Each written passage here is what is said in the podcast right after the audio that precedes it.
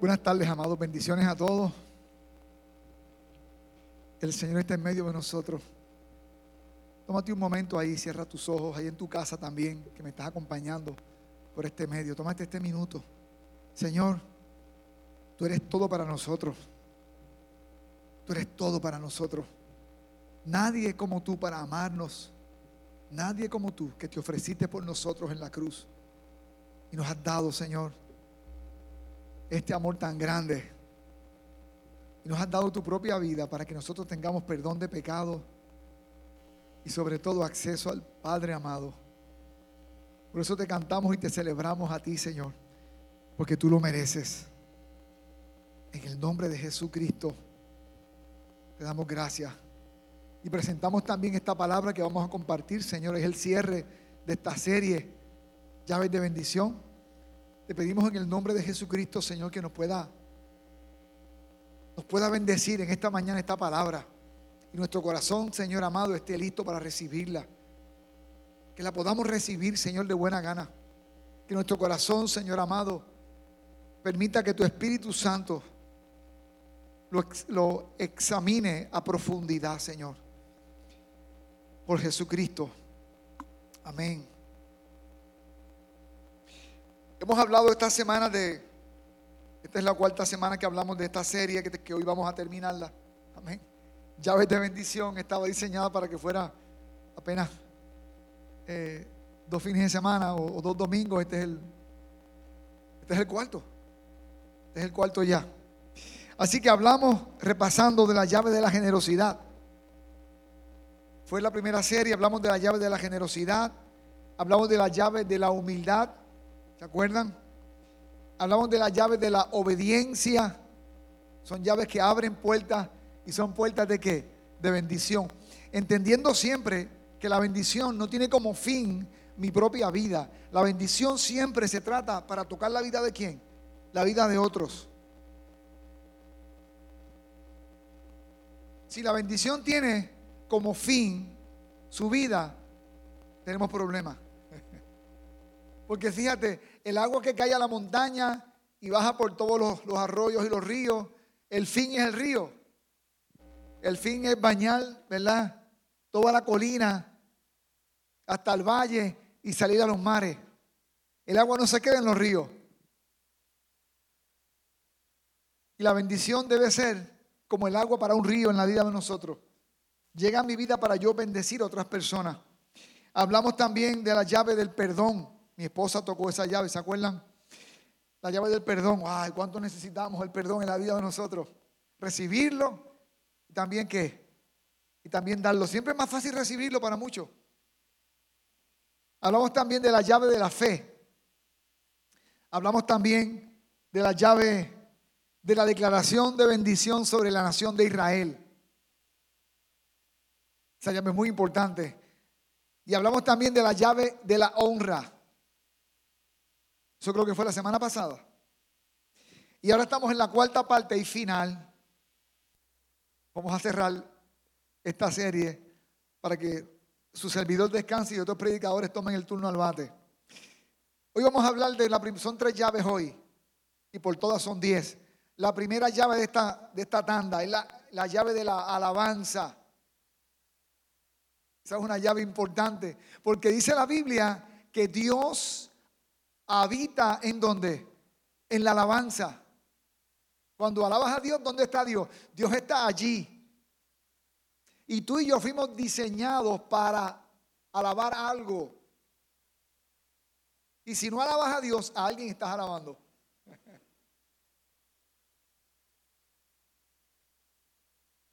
Vamos a segunda de Crónica 20 versículo 20 al 23. Este es el rey de Judá. Y el rey de Judá, Josafat, recibe una amenaza. Amonita, Moabita y la gente que vivía en un monte, el monte de Seir. Estas tres naciones se enfrentaban a la tribu de Judá. Acuérdense que ya en este punto ya no era Judá con las once tribus de Israel, que tenían millares de ejércitos ahora es solamente la tribu de Judá. Se está enfrentando prácticamente a tres naciones. Era, un, era tremendo ejército contra, contra Judá. Y el pueblo tenía miedo, pues claro. Y van a la batalla. Y esto dice la palabra. Por lo menos un fragmento de esta historia, ¿no? Porque la historia es larga. Temprano en la mañana siguiente, el ejército de Judá salió al desierto de Tecoa. De camino, el rey Josafat se detuvo y dijo: Escuchadme, habitantes de Judá y de Jerusalén, crean en el Señor su Dios y, pondrá, y podrán permanecer como firme. Tienen que creer, no en su rey, en Dios, para estar firmes. Y van a enfrentar, como les dije, tremendo ejército. Los triplicaba en cantidad de hombres, recursos. Créanle a su profeta, le dice el rey, y tendrán éxito. Después de consultar con el pueblo, el rey nombró cantores. ¿Qué nombró el rey? Cantores. Van para una guerra, no van para un culto. ¿Pero qué él nombró? Cantores. Y que caminaban delante del ejército, al frente del ejército, que pone la gente más brava Pones los bravos, bravos de verdad. Ahí pones a Rambo, a todos esos tipos, los pones al frente. En una guerra. A Rocky Balboa. Eso es lo que van al frente. Pero este hombre a quien pones al grupo de alabanza del templo de, ese entonces. Y sigue diciendo que puso cantantes delante del ejército, cantores. ¿Cantando a quién? Cantando al Señor. ¿Y qué iban haciendo? Alabando por su santo esplendor. Iban, ¿qué? Cantándole al Señor, alabando al Señor por lo magnífico que es Dios. De frente a una guerra. Esto es lo que cantaban. Den gracias al Señor por su fiel amor.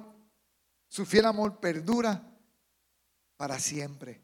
Den gracias al Señor su fiel amor perdura para siempre. Iban cantando mientras marchaban.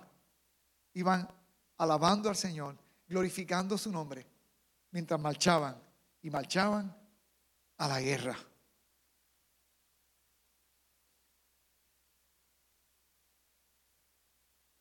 Ahora bien, mientras ellos cantaban, Dios no se quedó de brazos cruzados. Dice la Biblia el Señor hizo que los ejércitos de Amón, de Moab y del monte Seir comenzaron a luchar entre sí. Comenzaron ellos a luchar entre sí. Los tres, los tres ejércitos, que eran millares y millares. Lea luego ese relato con más tiempo.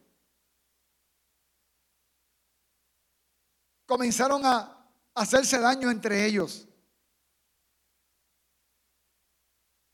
Comenzaron a luchar entre sí. Los ejércitos de Moab y de Amón se volvieron contra sus aliados del monte de Seir y mataron a todos y cada uno de ellos. Se mataron, hermanos. Hubo un conflicto entre ellos.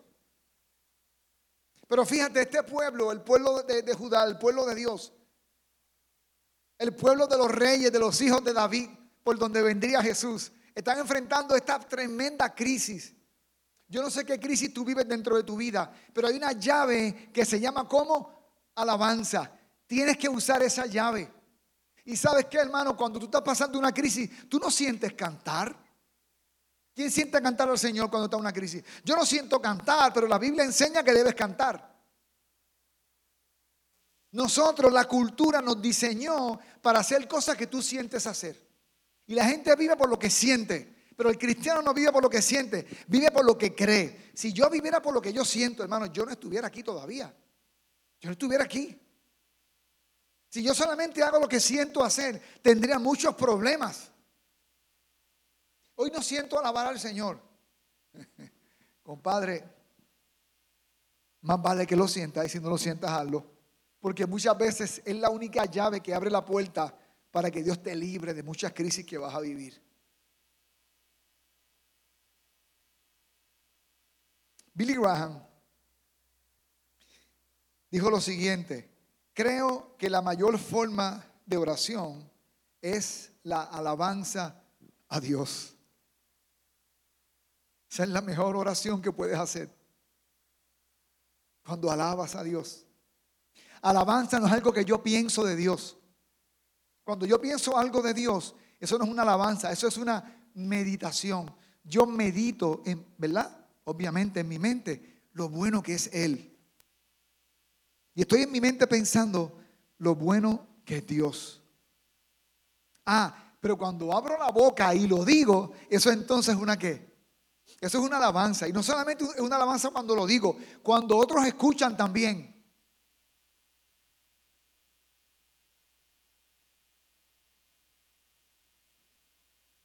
En el libro de los Hechos hay otro suceso también. Capítulo 16, versos 22 al 34. El apóstol Pablo y Silas los cogen presos por hablar de Jesucristo. Versículo 22. Enseguida se formó una turba contra Pablo y Silas. Y los funcionarios de la ciudad ordenaron que le quitaran la ropa para darle un masajito, un spa. No, hermano. Y los golpearon con varas de madera le dieron una tunda, como dicen en Puerto Rico, le dieron una tunda de palo. Sin la ropa, para que quede bien marcado en, la, toda la piel, en las costillas, en la espalda. Quién sabe por dónde le dieron, pero le dieron. Los golpearon, como dice la Biblia, severamente. Y después lo llevaron a un hospital, a una cárcel. Te dan una pela y entonces vamos a la cárcel. Eso no ocurre obviamente en República Dominicana, no reciben golpes de la policía, pero bueno. Y les ordenaron a quien, al carcelero, que se asegurara que no escaparan. Vélemelo bien a estos dos. Así que el carcelero los puso en el calabozo más adentro. O sea, el que lo pongan dentro de un calabozo ya es suficiente. No, pues en el más profundo y lo sujetó a los pies a un cepo. Pies y mano. Asumo yo porque el cepo implicaba pies y mano. Pero también dice más, que a la medianoche Pablo y Silas estaban llorando por el dolor que sentían en sus cuerpos. Dice la palabra. ¿Qué estaban haciendo ellos? Yo estaría llorando. Mis costillas, mis costillas, mis espaldas. Dice que alrededor de la medianoche Pablo y Silas estaban orando y cantando himnos a Dios. Pero no estaban cantando así, Señor, soy tuyo. Estaban cantando como de tal forma que los presos de la cárcel escuchaban que estos estaban cantando a la medianoche. Quizás le decían, cállense, estamos tratando de dormir. O quizás preguntaban, ¿y qué tipo de Dios es a quien estos tipos le están sirviendo? Que son capaces de después de lo que le ha pasado, le siguen cantando a su Dios. ¿Sabes qué, hermano? Yo no creo que Pablo quería cantar. Yo creo que Pablo entendía que necesitaba cantar al Señor. Y a veces lo más extraordinario que puedes hacer en medio de la crisis es cantarle al Señor. ¿Tú sabes por qué? Porque la crisis lo que hace es que tú te mires siempre para ti. Porque la vida tuya siempre se trata de ti. Pues sabes qué? Hay algo más grande que tú que se llama Jesús. Y tu vida no se trata de ti. Eso es egoísmo. Demoníaco. Pablo no se estaba mirando sus heridas diciendo, aquí estamos amarrados al cepo. Aquí estamos con las costillas y la espalda llena de, de golpes.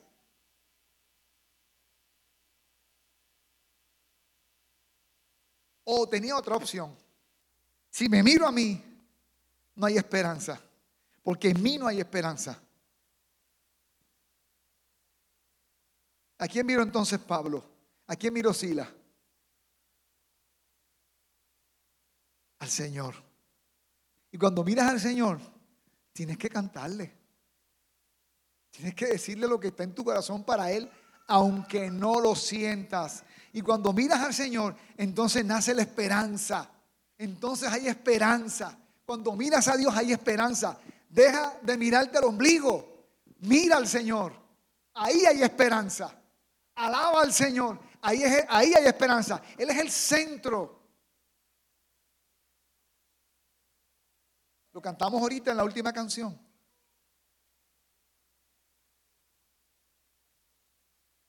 Si te tengo a ti, lo tengo todo. Pablo y Silas estaban en la cárcel, pero lo tenían todo y cantaban al Señor. Resultado, como dijo un amigo, Dios comenzó a danzar mientras Pablo y Silas cantaban. Y mira lo que ocurrió. De repente hubo un gran qué. Dios comenzó a danzar tan fuerte en la cárcel que hubo un qué. Un terremoto. La cárcel se qué. Se, se movió y se sacudió hasta los cimientos, hasta el fundamento de esa estructura primitiva casi. ¿Y qué pasó? Al instante todas las puertas se abrieron de golpe. Las puertas cerradas cuando tú estás cantando al Señor se abren.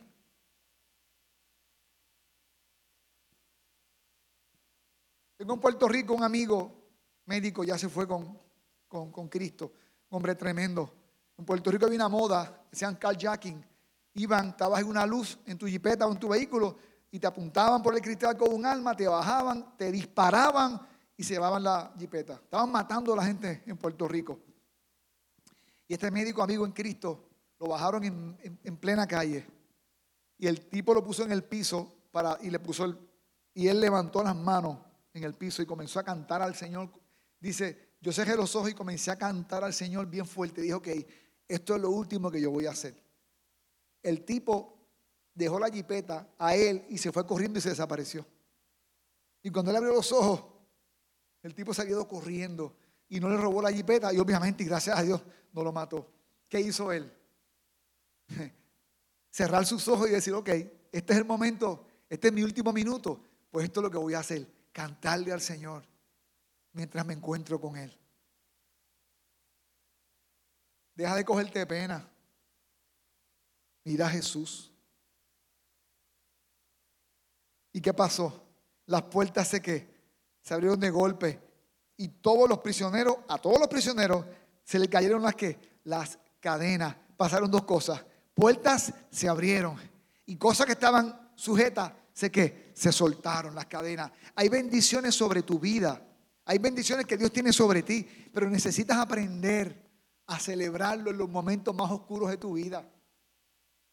Y si tienes que llorar mientras canta, pues llora y canta. Llora y canta. Celebra al Señor.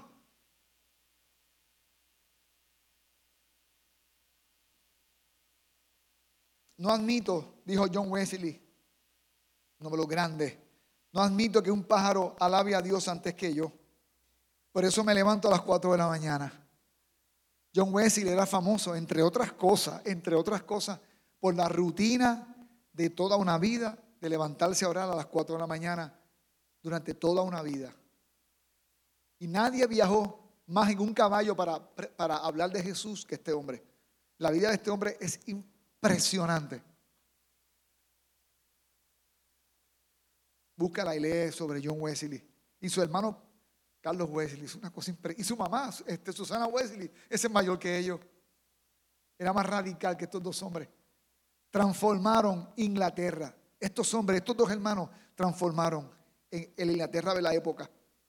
La segunda llave de hoy, que es la nueve de la serie, la llave de la oración. Ah, y se va a quedar. Esa es una de las llaves maestras.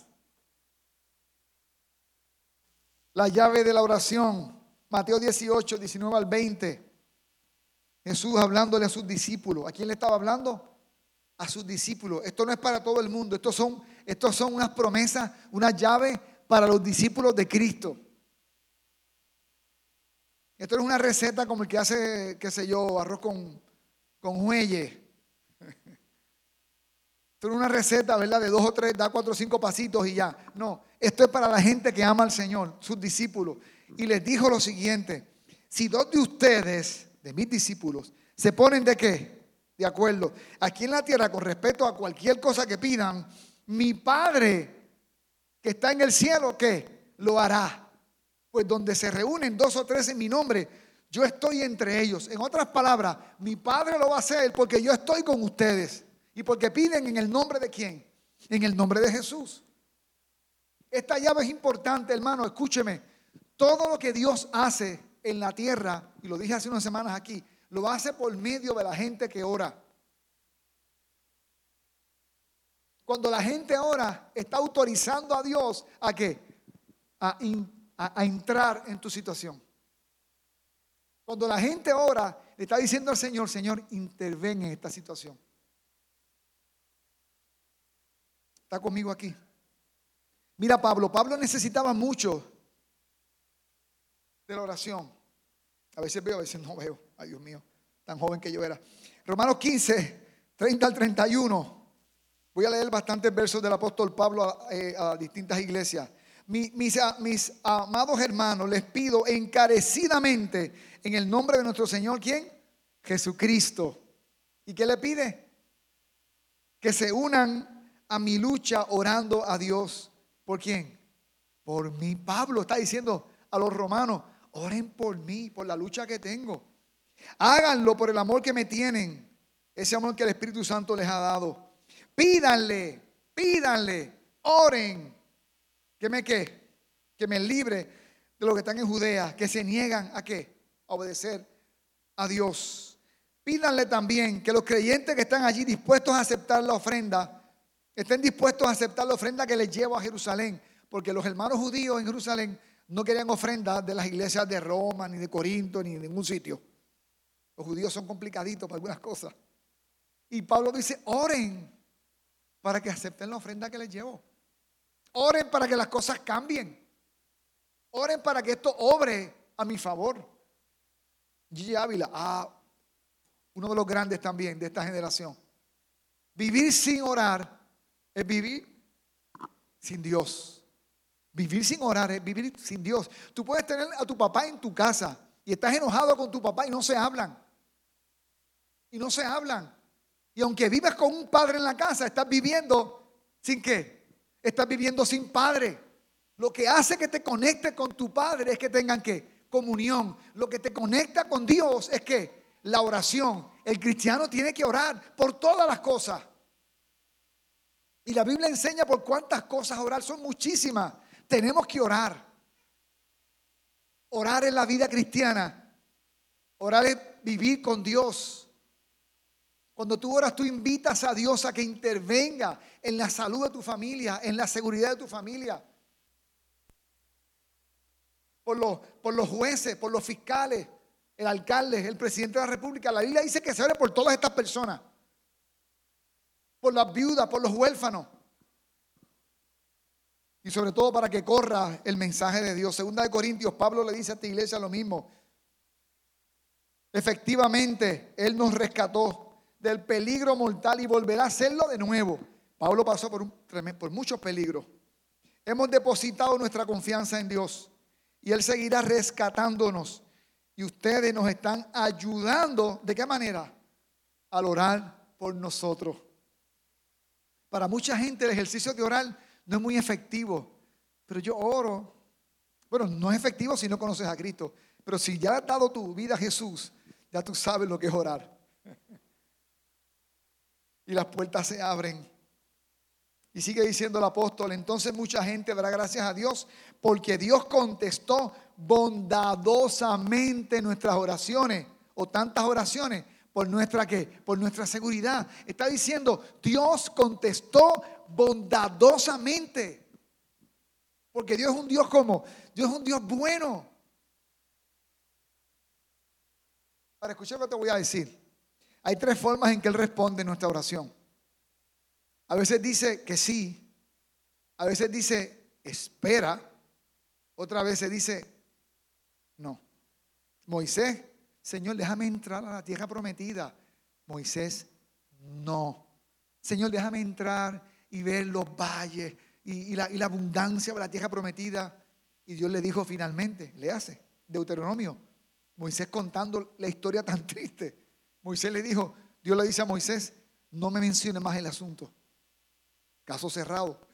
Dios no quiso que le hablara más del tema. No vas a entrar, no vas a entrar.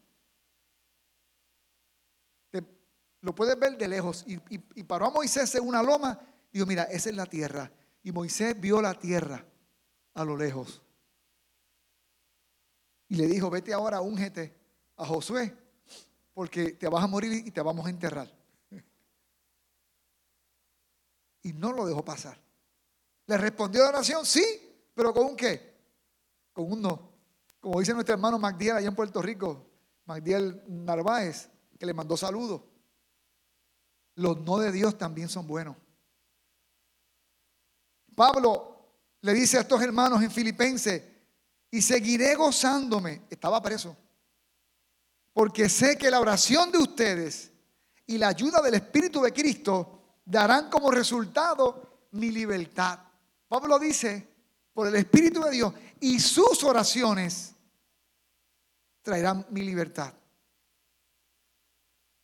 Efesios 6, 19. Pablo, como ustedes ven, hermano, le pide oración a todas estas iglesias, los romanos, los de Filipo, los de Colosa, los de Éfeso. Y oren también por mí, dice Pablo. Pídale a Dios que me dé las palabras adecuadas para poder explicar con valor su misterio del plan, su, su misterioso plan. Que la buena noticia es para judíos y gentiles. En otras palabras, los que no son judíos por igual.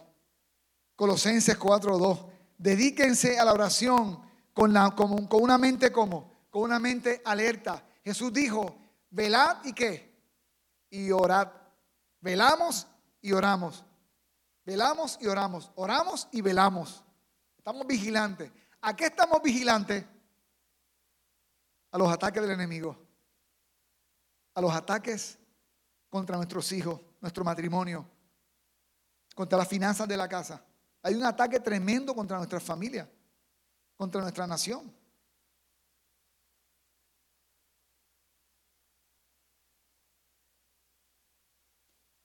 Oren también por nosotros para que Dios nos dé muchas oportunidades para hablar de su, misterioso plan acerca de Cristo.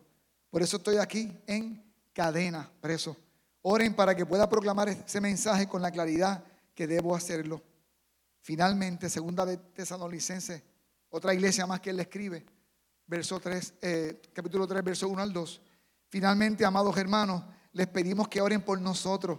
Oren para que el mensaje del Señor se difunda rápidamente y sea honrado en todo lugar a donde llegue, así como cuando les llegó a ustedes. Oren, dice Pablo, para que también seamos rescatados de gente perversa y mala. Cuando salgas de la ciudad en tu, en tu vehículo, o en, una guagua pública, ora para que el Señor guarde tu entrada y tu salida. No salgas de tu casa sin presentar a tu esposa, a tu esposo, a tus hijos delante del Señor. Presenta a tu familia. Presenta a tu ciudad, a tus vecinos. Ora delante del Señor. Hermano, la oración cambia las cosas. La oración cambia las cosas. La oración cambia las cosas. Mira esta historia. Segunda de Reyes, el rey de Judá. Y otro rey más, Ezequías. Ezequías recibe la visita del profeta Isaías, que ustedes han leído muchos al profeta Isaías. Isaías va a ver al rey. Imagínese usted yendo a la casa del presidente. Segunda de Reyes 21 al 6. Por ese tiempo Ezequías se enfermó. ¿Y cómo se enfermó? gravemente, se iba a morir. El profeta Isaías, hijo de, de Amós, lo fue a visitar. Imagínate que tú vas a ver un enfermo, como muchos hacemos aquí, que vamos a ver a los enfermos. Y le dijo al rey el siguiente mensaje. Fue a ver un enfermo, un rey enfermo. Esto dice el Señor. Pon tus asuntos en orden porque vas a morir. ¿Qué visita? Tú enfermo ahí, grave, y llegó un profeta a decirte, hermano, Dios me habló, ay, ¿qué te dijo? Que te vas a morir.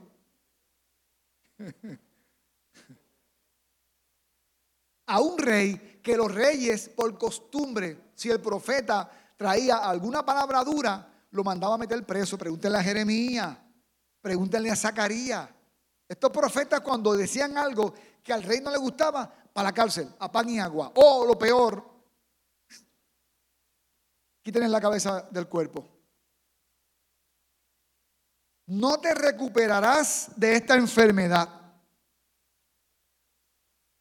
Hermano, cuando Dios te está diciendo por medio de un profeta, bájate que se acabó la vuelta. Es bájate que se acabó la vuelta. Ahora bien, versículo 2. Mire la pantalla bien. Cuando Ezequías oyó el mensaje, volteó su rostro hacia la pared y oró al Señor. ¿Qué hizo? Oró al Señor.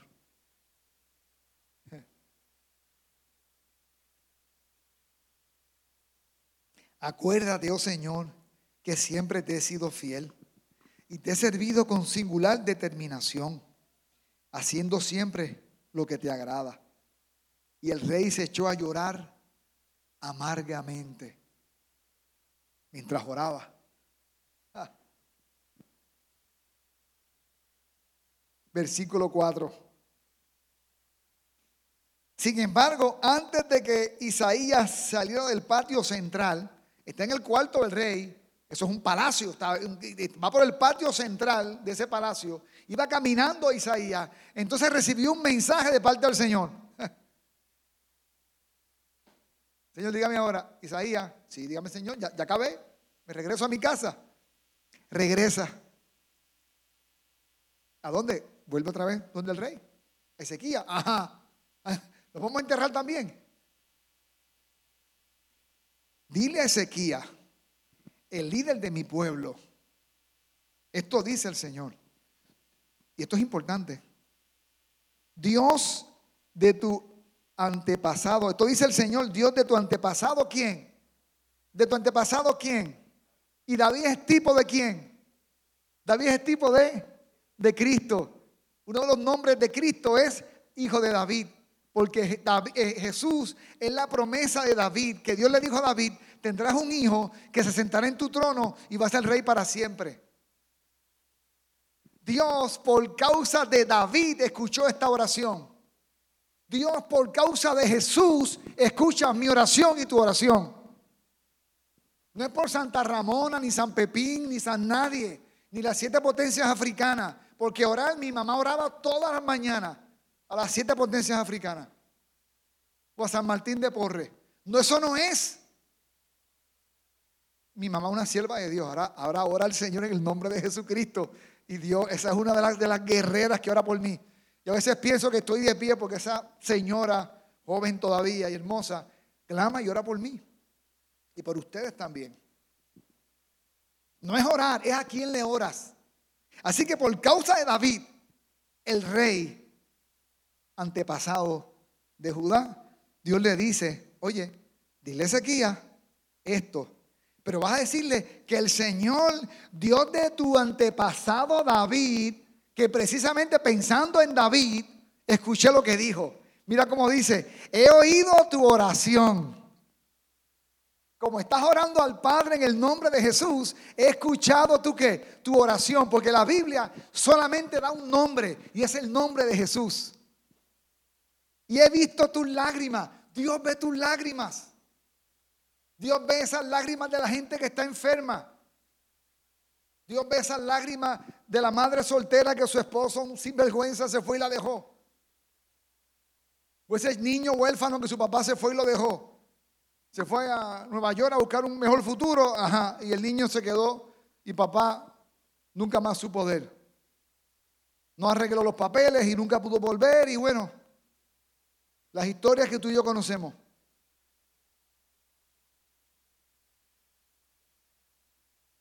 Esas lágrimas, Dios las ve, del indigente. He oído tu oración, he visto tus lágrimas. Voy a sanarte y en tres días te levantarás de la cama e irás al templo del Señor. Pero ven acá, Dios nos dijo que, que sus días se acabaron. ¿Sí? ¿Y Dios cambió de parecer? No. Dios está comprometido, escúcheme. Dios está comprometido con lo que Él dice en su palabra. Y si en su palabra dice, clama a mí, yo te responderé. Si en su palabra dice, como dijo Jesús, dos o más pidan en mi nombre y el Padre va a hacerlo. Y si su palabra dice, pedid y os daré. Dios está comprometido con qué? Con lo que dijo. Y aunque el tiempo del fin de sequía era ese, Dios ya había puesto final a su vida. Mira lo que dice ahora. Te añadiré Y si añade algo, era porque no estaba.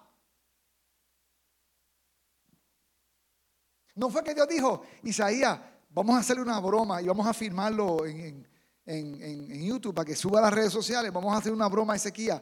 Ezequiel, te vas a morir. Ay, no me digas eso. No, son bromas, son bromas. 15 años más. Eso es sadismo. Ese no es Dios. Dios había dicho, se acabó la vida de Ezequiel. Pero la actitud y la oración del rey cambió qué? Cambió las cosas. Quizás tú has cometido muchos errores. Quizás estás pasando una crisis tremenda en tu vida. Haz como Ezequiel. Voltéate a la pared y ora al Señor. Dile, Señor, Padre amado, en el nombre de Jesucristo, líbrame de mí mismo. Y mira Ezequiel, 15 años más. En ese tiempo, 15 años era un paquetón de años, hermano. Te añadiré 15 años más de vida y te rescataré del rey de Asiria, que estaban, estaban amenazando a Israel, a, a Judá, junto con esta ciudad, Jerusalén. Defenderé esta ciudad por mi propia honra y por amor a mi siervo, ¿quién? El Padre dice, por amor a mi unigénito Jesús. Yo escucho lo que tú me dices. Por cuanto fuiste lavado con la sangre de mi Hijo Jesús, por cuanto recibiste a mi Hijo Jesús, por cuanto le sirves a mi Hijo Jesús, por cuanto te has rendido a Él, dime, ¿qué me tienes que decir? Él es el nombre que sobre todo qué? Sobre todo nombre. Charles Spurgeon es otro gigante. Nuestras necesidades son tan profundas que no debemos pasar, que no, que no, que no debemos pasar Ay, mío, no veo sin mi espejuelo, discúlpeme. Ay, Dios mío, ok, aquí voy otra vez con cara de viejo. Ok, nuestras necesidades son tan profundas que no debemos cesar de orar hasta que estemos en el cielo. En el cielo no habrá espejuelo. Silvia, vamos a ver clarito, clarito. Lo mío y lo ajeno. Catalina, vamos a estar sin lentes aquí. Gloria a Dios. Ari, tú vas a ver. Vamos a ver 2020. Nuestras necesidades son tan profundas que no debemos cesar de orar hasta que estemos en el cielo. Último, en cinco minutos, la última llave para irnos. La llave del compañerismo cristiano. Mire, ¿a usted le ha pasado que va a abrir la puerta y la llave la forzó, la forzó y se rompió en la cerradura? Y aunque tiene más llaves, ya no la puede utilizar porque esa llave le bloqueó la puerta y hay que repararla. Escúchame, si tú tienes problemas de compañerismo con tus hermanos en Cristo, es como romperle una llave y dejarla dentro de la cerradura. La fe no te funciona. La generosidad, la honra, la humildad, las nueve llaves que hemos mencionado en esta serie, la oración no te funciona, no funciona nada si rompes el compañerismo con tus hermanos en la fe. Porque Jesús lo advirtió. Si vienes al altar, Jesús hablando, y traes tu ofrenda, y allí te acuerdas en el altar que tienes algún, algo que resolver con tu hermano, deja tu ofrenda, no me la des, reconcíliate, entonces ven y hablamos. Ni me cantes ni me alabes, reconcíliate.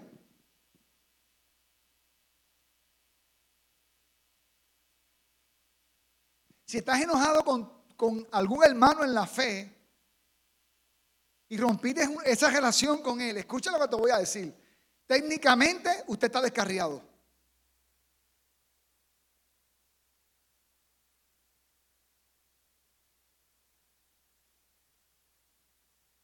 Porque en el reino de los cielos, hermano, las relaciones son vitales.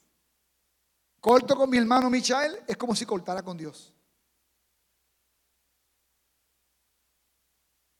Hasta que me qué, hasta que me reconcilie.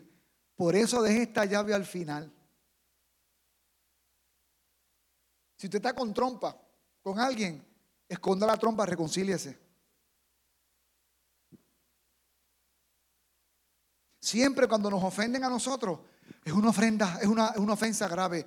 Ay, me han ofendido, me han ofendido. Pero cuando usted ofende, no es tan grave. Yo dije solamente la verdad. Así que somos, ¿verdad? Así que somos.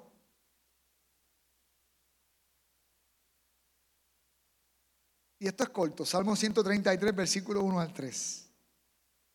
Ay, Dios mío, el tiempo. Cuán bueno y cuán agradable es que los hermanos convivan en qué? En armonía. Es como dice la Biblia que es bueno y agradable. Que los hermanos vivan como en armonía. ¿Y qué es eso de armonía? Por ejemplo, nuestra banda, nuestros muchachos que son los ministros de la plataforma, esa armonía que ellos tienen son horas y horas aquí. Ellos ensayan muchas horas antes de estar aquí. Usted no se imagina el trabajo que es esto. Michal está envejeciendo por todo el trabajo que hace aquí. Yo llegó jovencito aquí, mira, ahora es más viejo que yo. Él no está aquí, ¿verdad? Gloria a Dios, no le digan eso. Esa armonía de la banda implica ensayo, implica roce, molestia, implica un ensayo, ¿verdad, Michelle? Decirle, no, no, no, esa nota no va así, esa nota va así. No, pero que yo, no, así es que va. Y la batería y aquello, o sea, esa armonía tiene un precio, cuesta. Ese roce entre nosotros, cuando estamos rozando y de momento yo le hago algo a Andy y estamos medio furiosos, eso es un ensayo para que reconciliarnos. Eh, tener una banda que, esté en ese tono bien armónico implica trabajo. Que una iglesia, que una familia ande en esa armonía implica qué? Implica trabajo. Y a mí me encanta esta iglesia porque aquí hemos aprendido en 23 años que todos somos amigos y hermanos en Cristo. Y esa es nuestra fortaleza y yo estoy feliz. Pero esto, esto cuide esto, hermano. Cuide esto. Amén. Es bueno y es que agradable. Es como el buen aceite que desde la, desde la cabeza va descendiendo por la barba, por la barba de Aarón. Aarón era el sumo sacerdote, hermano de Moisés, que lo ungieron con aceite. Y el aceite era un aceite como riquísimo, con un olor, una fragancia eh, tremenda. Hasta el borde de sus vestiduras. Es como el rocío, ese rocío de la mañana de Hermón, que es una montaña cerca de Jerusalén, que va descendiendo sobre los montes de Jerusalén, Sión, donde se da esta armonía, donde se da esta armonía en la familia, en la iglesia, que se da esta, esta armonía, ahí envía Jehová, ahí concede el Señor bendición y vida eterna. Hay bendiciones que están sobre tu vida como una nube, pero no caen. Y tú dices, va a llover, va a llover, ya mismo cae el agua, gloria a Dios. Ya mismo está esa bendición que estoy esperando. Y no baja, y no baja. ¿Y por qué que no cae la lluvia? Tú estás deteniendo la bendición. No seas tan conflictivo con los hermanos. No seas tan conflictivo con tu esposa o tus hijos. o tu esposo. Aunque las mujeres no son conflictivas.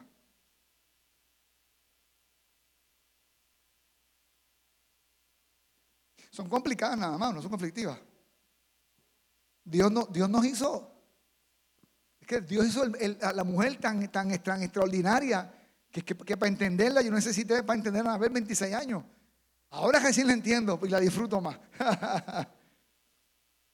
Están conmigo, amados míos. Mira lo que dice Moody, con esto termino. el Moody, el gigante. La historia de este hombre es otra historia que usted tiene que leer. Wow. Tengo más problemas con D.L. Moody, él, que con cualquier otro hombre que he conocido.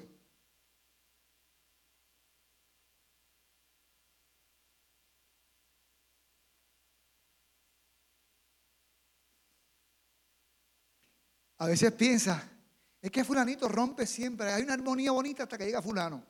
¿No serás tú el problema? Para una buena armonía hay que reconocer nuestros qué? Nuestros conflictos primero. Hermano, yo soy yo soy complicado. Yo lo repito porque es así. Yo tengo facilidades de complicar y complicarle la vida a la gente. Pero tengo una cosa buena dentro de lo difícil que soy. Es que soy bastante bueno esté reconociendo mis defectos. Esa es mi virtud. Reconozco rápido mis defectos. No se requiere ser perfecto. Se requiere ser como Moody, honesto. yo soy el tipo más complicado que he visto en la vida. El tipo más complicado que has visto en tu vida está frente al espejo de ti cada mañana. Por eso Jesús dijo, no trates de sacarle una pajita a tu hermano que está en el ojo, sácate la viga que está en el tuyo primero. Tres llaves hemos hablado esta mañana, tres llaves. La llave de la alabanza, la llave de la oración, la llave de la comunión y el compañerismo entre nosotros. Y finalizando esta serie, ¿te falta alguna de estas llaves? ¿Te falta alguna de estas llaves? La iglesia primitiva, dice la Biblia que tenía todas las cosas en común. Compartían las oraciones, el pan en las casas, los recursos. Se ayudaban en las necesidades unos a otros. Y dice que Dios añadía cada día a los que iban ¿qué? recibiendo a Cristo. Dios los añadía a la comunidad de los creyentes. Una iglesia sana, una iglesia donde la gente tiene un buen compañerismo. Dios añade a la comunidad. Inclina tu rostro, hermano, ahí donde estás. Si estás en tu casa también mirándonos en esta tarde, allí donde estás, revisa tu corazón y pídele al Espíritu Santo que te muestre, que te muestre lo que está en tu corazón, que te muestre qué llave te falta. Quizá lo que necesitas es entregarle tu vida a Cristo.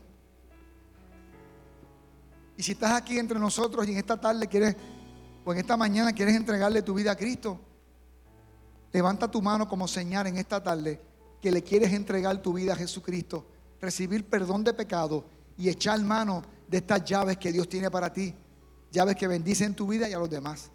Habrá alguien que dice, levantando su mano, yo quiero recibir a Jesucristo. Hay un joven aquí. Yo creo que alguien se acerque, Michelle, acércate a él. Me favor. Que usted bendiga. Habrá alguien más que, que dice, yo recibo a Jesús. Yo quiero que Él venga a mi corazón. Yo quiero que él, él me perdone los pecados. Que Él me limpie. Que Él venga a mi corazón. Levántate la mano, ponte un momentito en tus pies. El que levantó su mano. Y haz conmigo esta oración que yo hice hace muchos años. Cierra tus ojitos y haz conmigo esta oración. Señor Jesús, perdona mis pecados. Tú moriste por mí en la cruz. Tú tomaste mi lugar. Y tú me llevas al Padre. Hoy yo te acepto como mi Señor y mi Salvador. Lávame con tu sangre. Hazme limpio y dame tu Santo Espíritu. Amén. Padre, bendecimos a este joven ahora, este joven esposo y padre. Lo bendecimos en el nombre de Jesucristo. Que tu gracia lo sostenga en esta hora. Y bendecimos a los hermanos también. Tomamos las llaves que nos faltan, las llaves de la alabanza, las llaves de la, de la oración, de la comunión. Las tenemos y las usamos. Revisa nuestro llavero, Señor a ver qué nos falta para apropiarnos de las bendiciones que tú has dispuesto para los que te aman. En el nombre de Jesucristo, te damos las gracias a ti. Amén y amén.